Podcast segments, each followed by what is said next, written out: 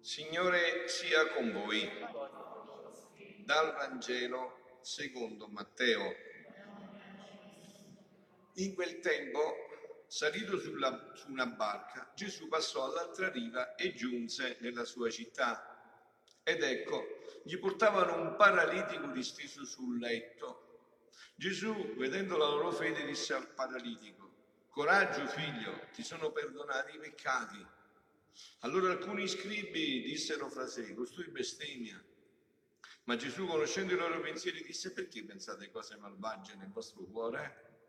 Che cosa infatti è più facile dire? Ti sono perdonati i peccati oppure dire alzati e cammina? Ma perché sappiate che il figlio dell'uomo ha il potere sulla terra di perdonare i peccati? Alzati, disse ancora al paralitico, prendi il tuo letto e va a casa tua. Ed egli si alzò e andò a casa sua. Le folle, vedendo questo, furono prese da timore e resero gloria a Dio che aveva dato un tale potere agli uomini. Parola del Signore. Parola del Vangelo cancelli tutti i nostri peccati. Voi sapete che ormai il mio unico argomento è la divina volontà, però eh, sempre faccio dei passaggi per far vedere che tutto questo è già contenuto in tutta la parola di Dio, anche stasera, no? Mi fermo proprio, volo rapidissimo su questa prima pagina che sarebbe una settimana di esercizi spirituali. Come si fa a commentare una pagina del genere così impregnata quale questa del libro della Genesi di Abramo? Abramo è grande, Abramo. Abramo è il nostro padre nella fede, Abramo è stato veramente grandissimo. Abramo ha creduto e ha sperato contro ogni speranza questo non è una favola. Questo veramente ha portato un figlio là lo stava scannando. Mica è un gioco. Non è mica un modo di dire, eh? Penso che voi non lo pensate che sia un modo di dire, è un fatto reale. Abramo aveva già messo il coltello alla gola, ma Abramo ha già ucciso Isacco. L'ha già fatto. È stato Dio che glielo ha impedito, ma Abramo nel suo cuore l'aveva fatto. Abramo, un uomo di grande fede, vi ricordate che quando Gesù appare c'è anche Abramo e dice Gesù, Abramo vide quel giorno e giuì. Che significa? Che Abramo aveva avuto una visione, aveva visto che Isacco non era, era Gesù che invece doveva morire. Quindi Abramo è grande, è grandissimo Abramo, è un gigante Abramo, però non è anche l'unghia della Madonna, perché quello che Abramo è stato, è stato risparmiato, a Maria è stato voluto fino in fondo. Ci avete mai pensato voi? Abramo è stato risparmiato Maria no? Anzi, chi di voi fa seriamente le ore della passione sa che cosa ha dovuto dire alla Madonna. Cosa le ha detto alla Madonna Gesù? Figlio mio, morì, devi morire, devi morire crocifisso. Questa è la volontà di papà e questa è la volontà di mamma. Ah, morì proprio così. Devi morire così a papà, a figlia a mamma, in questo modo. Quindi Abramo è grande, è un gigante Abramo, ma Maria è infinitamente di più perché viveva la vita della divina volontà e mai un istante si è lasciata toccare da qualcosa che fosse fuori dalla volontà di Dio, mai, anche quando questo gli ha messo il dito fino al più profondo dell'essere, cioè con suo figlio. Lei ha detto, sì figlio mio, ti dico che devi morire e devi morire crocifisso, perché così è stabilito Dio e così vuole tua mamma, che tu muoia e, muoi, e muori crocifisso. Eh? Quindi eh, questo è un passaggio però per entrare poi nel, nel cuore della nostra giornata, questo brano del Vangelo. Voi avete sentito che qua il fatto è sconvolgente perché gli scribi, quindi gli esperti della parola, della Sacra Scrittura, giustamente sono rimasti sconvolti. Dice, ma chi è questo che cancella i peccati? Eh, voi che ormai forse non lo spero di voi no, qua che siete qua, voi che siete abituati a confessarvi, pensate che sia una cosa così? Voi pensate che il miracolo più grande è la conversione, non c'è niente di più grande di questo. Che fa che tu eh, vedi, alzi, cammini, se poi quelle gambe ti servono per andare in inferno? Era meglio che restavi nella sedia a rotelle. Invece quello che è grande è questo, è il potere di perdonare i peccati. E state attenti che lo scandalo è diventato ancora più forte perché l'Evangelista Matteo, che sta scrivendo agli ebrei, ebreo anche lui, è una comunità ebraica in cui scrive Matteo, fa un passaggio che è tremendo per gli ebrei. Alla fine del brano dice, le folle vedendo questo furono prese da temore e resero gloria a Dio che aveva dato un tale potere agli uomini. Ma che significa? L'ha fatto Gesù e il potere è passato agli uomini. Eh sì, perché questo prosegue attraverso il sacerdote. Molti mi dicono, padre, ma io mi confesso, parlo col crocifisso, gli dico tutte le mie cose. Bravo, ma i tuoi peccati resteranno, tale e quale. E il diavolo li potrà sempre chiamare in causa. Diavolo li potrà sempre chiamare in causa. Voglio dire a questo proposito un fatto, no? voi sapete sono esorcista delle diocesi, quindi in passato l'ho fatto già, quindi mi ho dovuto anche un po' preparare per quello che era possibile. E lessi un libro molto interessante, fortissimo, di un sacerdote che aveva fatto un solo caso di possessione nella sua vita, ma fortissimo, no? E in uno di questi passaggi racconta un fatto che mi restò impresso io già ero certo che era così, ma sentirlo proprio dal vivo, averlo vissuto, insomma, ti dà un'intensità più forte, no? Questa donna posseduta, che usava un pseudonimo, si chiamava Maria di Magda, come Maddalena, al massimo della possessione, prima di eh, fare l'esorcismo, eh, questa donna, lui la volle confessare, no? E gli confessò tutti i peccati, aveva vissuto una vita lontanissima da Dio, quindi anche cose gravissime, no? Che prima il demonio in ogni esorcismo le diceva tutte, tutti i peccati che aveva fatto gli diceva. Sempre. Così il sacerdote dice, no, adesso ti devo confessare. Finita la confessione, dritto, no? Vuole subito fare l'esorcismo. Dice, ma voglio vedere. Fece l'esorcismo, sapete il diavolo che diceva? Non vedo più, c'è un muro, non vedo più. Non riusciva a dire mai più un peccato, non vedeva più niente non vedeva più niente, manco uno, manco uno. Prima che non li aveva confessati, li vedeva tutti. Quindi hanno capito bene, ma come mai è stato dato questo potere agli uomini, al sacerdote? Al sacerdote. Infatti, voi sapete no, che Meggiugorie, io conosco Meggiugorie bene, lo apprezzo per un motivo più di tutti perché io sono stato sacerdote eh, nel posto, ho potuto confessare. Sacerdote il confessionale del mondo. A me mi ha un cuore vedere quelle file enormi, no? Anche qua da me ogni sabato, domenica, stanno file enormi che si confessano durante i giorni feriali, file enormi che si vanno a... Quello è il segno di una vera vita cristiana. Quello è il segno di... sono tutte chiacchiere, so. Quello è il segno di una vera cristiana. Là il demonio trema. Padre Pio, era esorcista Padre Pio non ha mai fatto esorcismo. E come mai cacciava tutti i diavoli? Col confessionale! Quello è il vero esorcismo. Quello è il più potente esorcismo. Una confessione ben fatta, i diavoli scappano come a che non li vedi più. Ha detto non poteva più vedere i peccati. Non poteva più vedere i peccati. Non esistevano più. Non poteva chiamarli in causa nemmeno uno. E pensate che bellezza, questo potere è stato dato agli uomini questo potere Gesù l'ha dato ai sacerdoti della Chiesa Cattolica, che hanno questo potere di fare in modo che il diavolo diventa cieco e non vede più niente di quell'anima e non può toccare più niente di quell'anima, non esiste più. Non esiste più, voi sapete, no?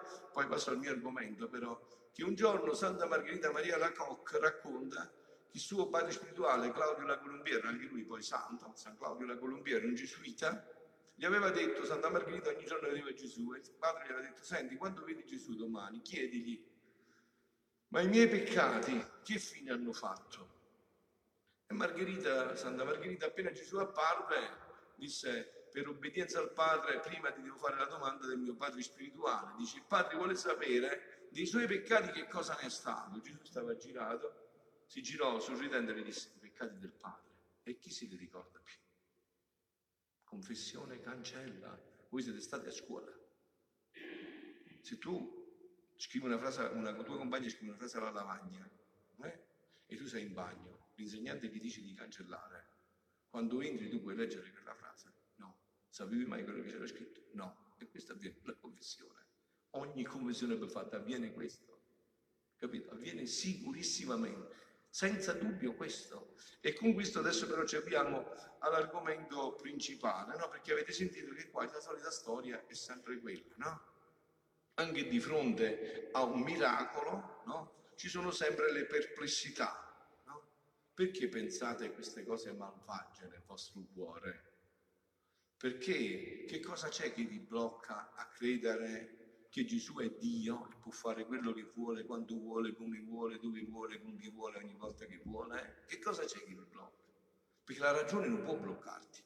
La ragione, se è una ragione che funziona bene, è coerente. Dio è onnipotente, è onniveggente, quindi può fare quello che vuole, tutto. E fa tutto con somma giustizia, con somma bellezza, con somma saggezza. Quindi la ragione non può opporsi a questo, no?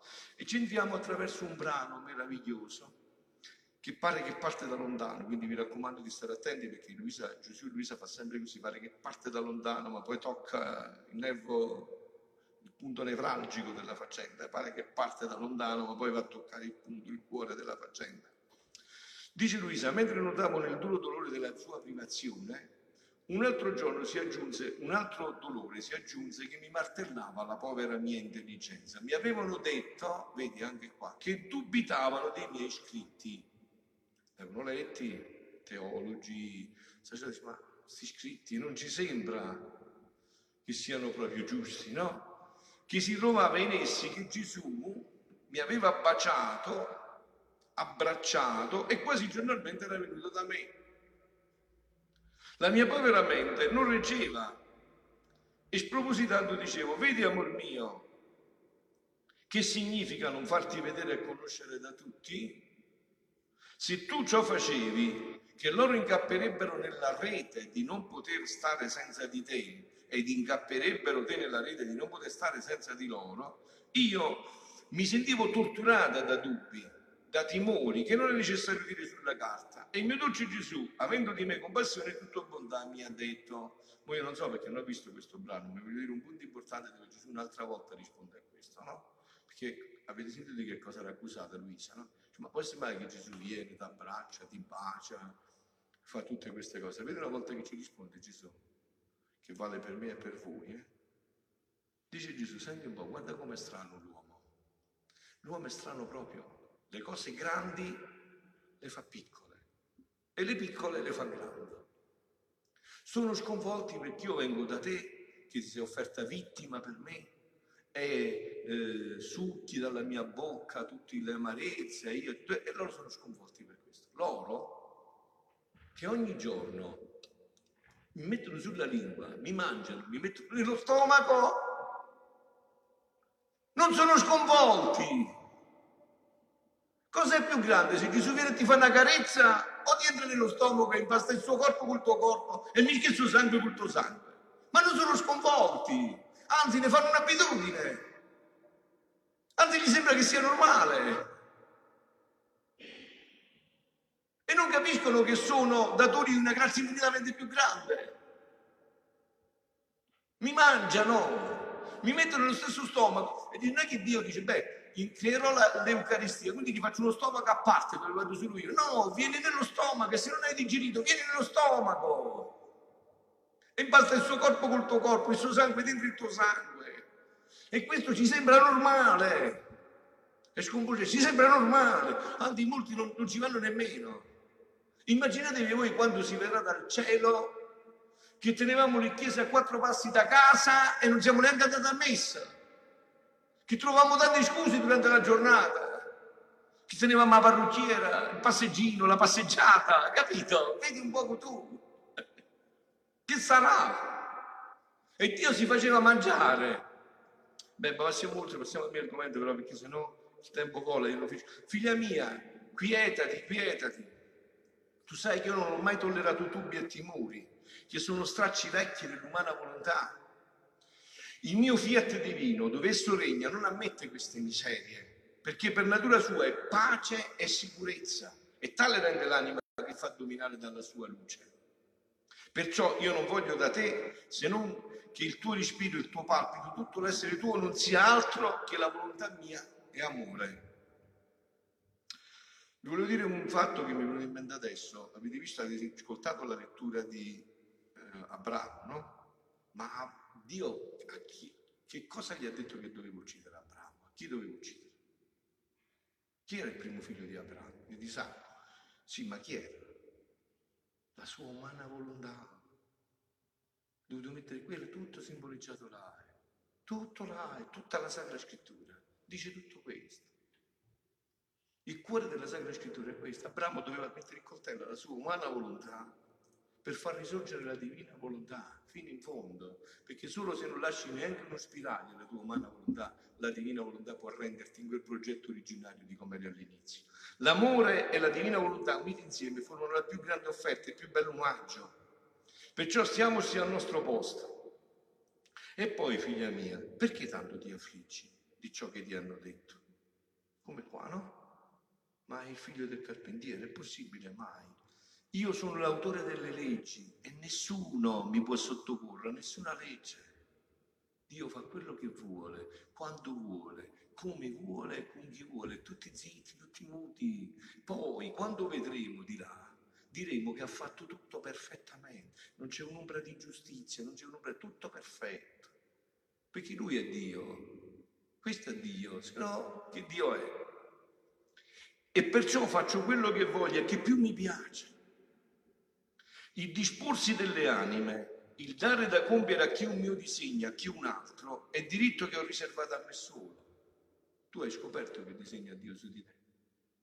Ognuno di noi ha un progetto. Dio ci ha mandati con un progetto a tutti. Mica ci ha mandati così a perdere tempo nel mondo. Ha un progetto precisissimo su ognuno di noi, curato nei dettagli. Ma non lo scopriamo perché non preghiamo, non glielo chiediamo. San Francesco quando ormai c'era un grado alto di santità, ogni giorno diceva, Signore, che vuoi io faccia? Qual è la tua volontà su di me, Signore? Rivelami la tua volontà. E poi, quale più? Ah, ecco, lo dice, ricevermi sacramentato ogni giorno, entrare nella loro bocca, lo dice proprio, scendere nello stomaco. Guarda, questi stessi termini che ho sempre usato io, lo vedete, è proprio Gesù che li usa. E forse anche in anime piene di passioni, per comunicare la mia vita e il mio sangue, per mischiarlo col sangue loro, eh, vedi, vedi, per mischiarlo col sangue loro, o dare un bacio, un abbraccio a chi mi ama e vive solo per me. Oh, com'è vero che la vista umana è corta e fanno grandi, me lo ricordavo a memoria, visto, fanno grandi le cose piccole e le piccole le grandi fanno. La sola ragione è che non sono comuni a tutti. Non sono comuni. Oltre ciò, tutto ciò che è passato tra me e te e le tante intimità, i tanti eccessi del mio amore, le mie ripetute venute, lo richiedeva il dono della divina volontà. Avete capito? È per noi. Luisa si è, si è fatta martire, ha gettato sangue per noi, perché conoscessimo questo dono, perché finalmente questo dono fosse conosciuto all'umanità. Lei si è immolata solo per questo, che dovevo far conoscere per mezzo tuo se io non ci venivo spesso, come potevo dirti tante cose della mia divina volontà? Come adesso, perché viene da 38 anni la Madonna? Perché deve avviarci a questa vita e chi lo capisce ancora? Ha voglia di aspettare. Forse non hanno 38 anni e siamo ancora da capo. Se non facevo nel cuore tuo la mia sede, come mio vivo tempio, non sarebbero state così continue le mie lezioni. Perciò dovrebbero comprendere che tutto ciò che ho fatto all'anima tua doveva servire alla mia divina volontà. Perciò a me mi piace Luisa, perché non mi interessa Luisa, mi interessa l'opera di Gesù e Luisa. Io non, io non leggo gli scritti di Luisa, leggo gli scritti di Gesù.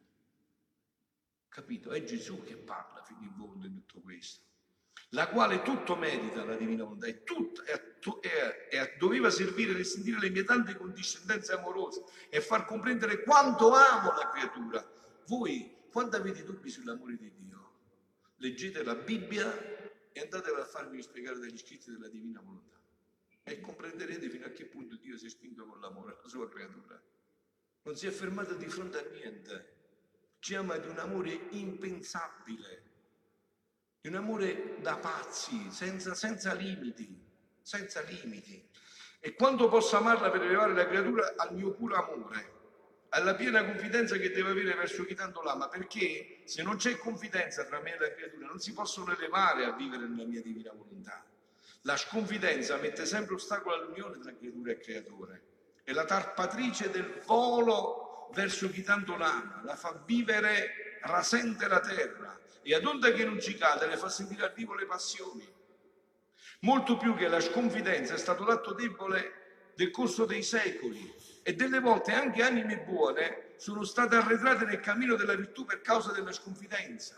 E io per togliere questo sopore che produce lo spettro della sconfidenza ho voluto mostrarmi con te tutto amore e alla familiare, più che padre a figlia. Infatti andate a leggere come la siamo sempre, figlia mia, figlia mia benedetta, figlia mia.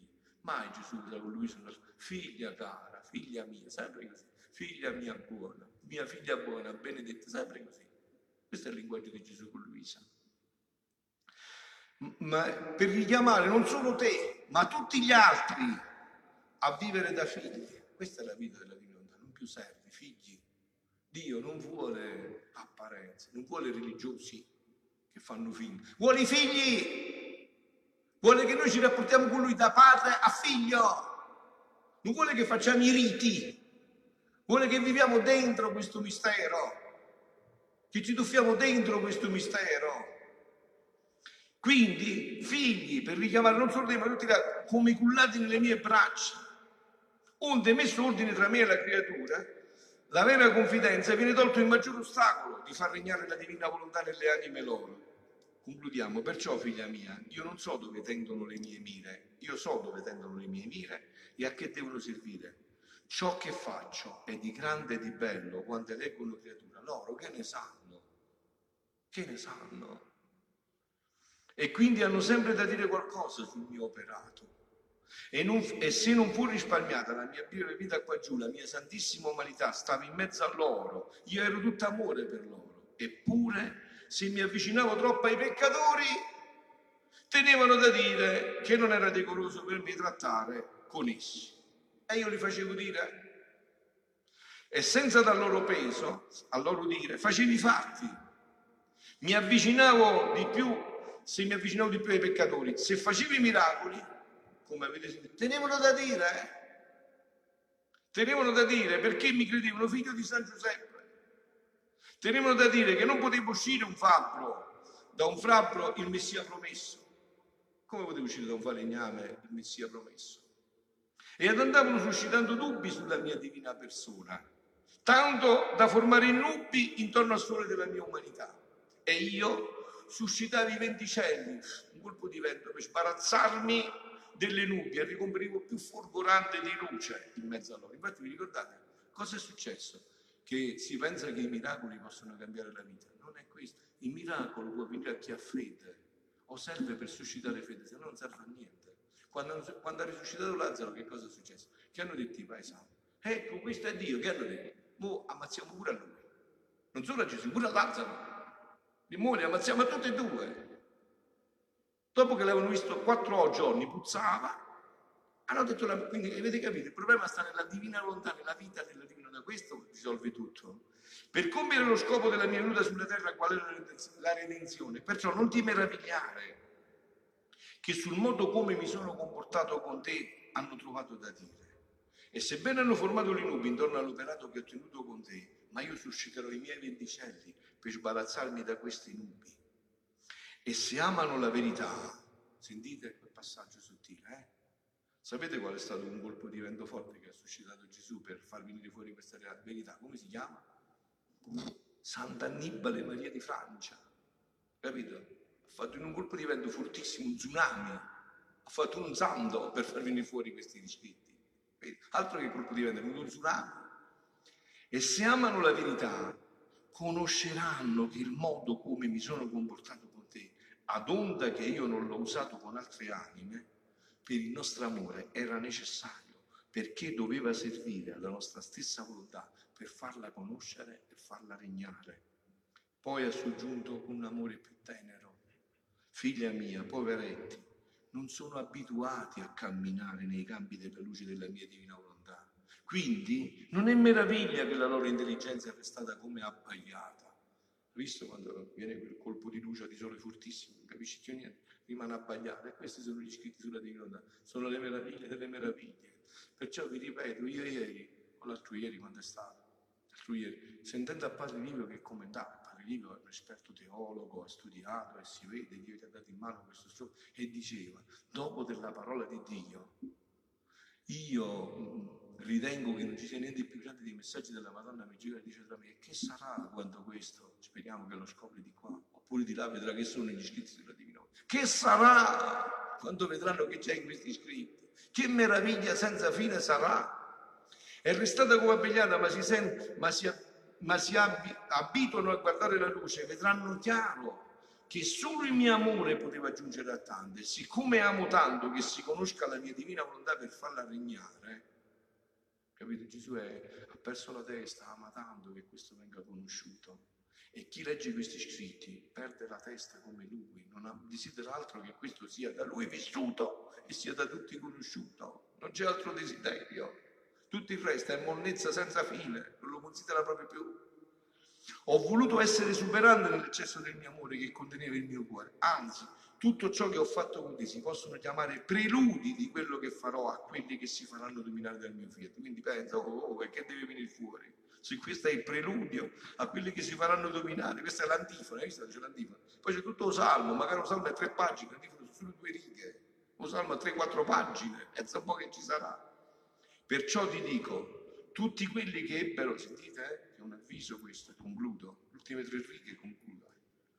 Però io dico che tutti quelli che ebbero che dire sulla mia umanità stando a terra, in terra, quando lui stava sulla terra, tutti quelli che ebbero da ridire su quello che facevo, come avete sentito stasera nel brano, e non si arresero a credere alla santità delle mie opere, rimasero digiuni. Eh. Eh sì rimasero digiuni del bene che io venni a porgere a tutti e restarono fuori dalle opere mie.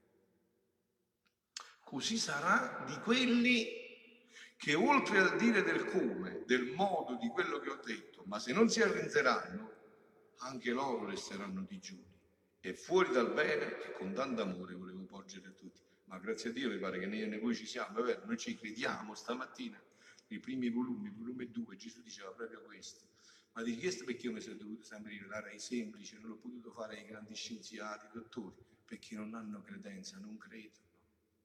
Non credono che Gesù adesso può venire qua a farsi una passeggiata, anzi che c'è già, sta nella Chiesa. Non ci credono, non credono che l'altare è tutto circondato da angeli, che tutti i santi, le anime del purgatorio stanno qua, perché questa è la Santa Messa. Non credono.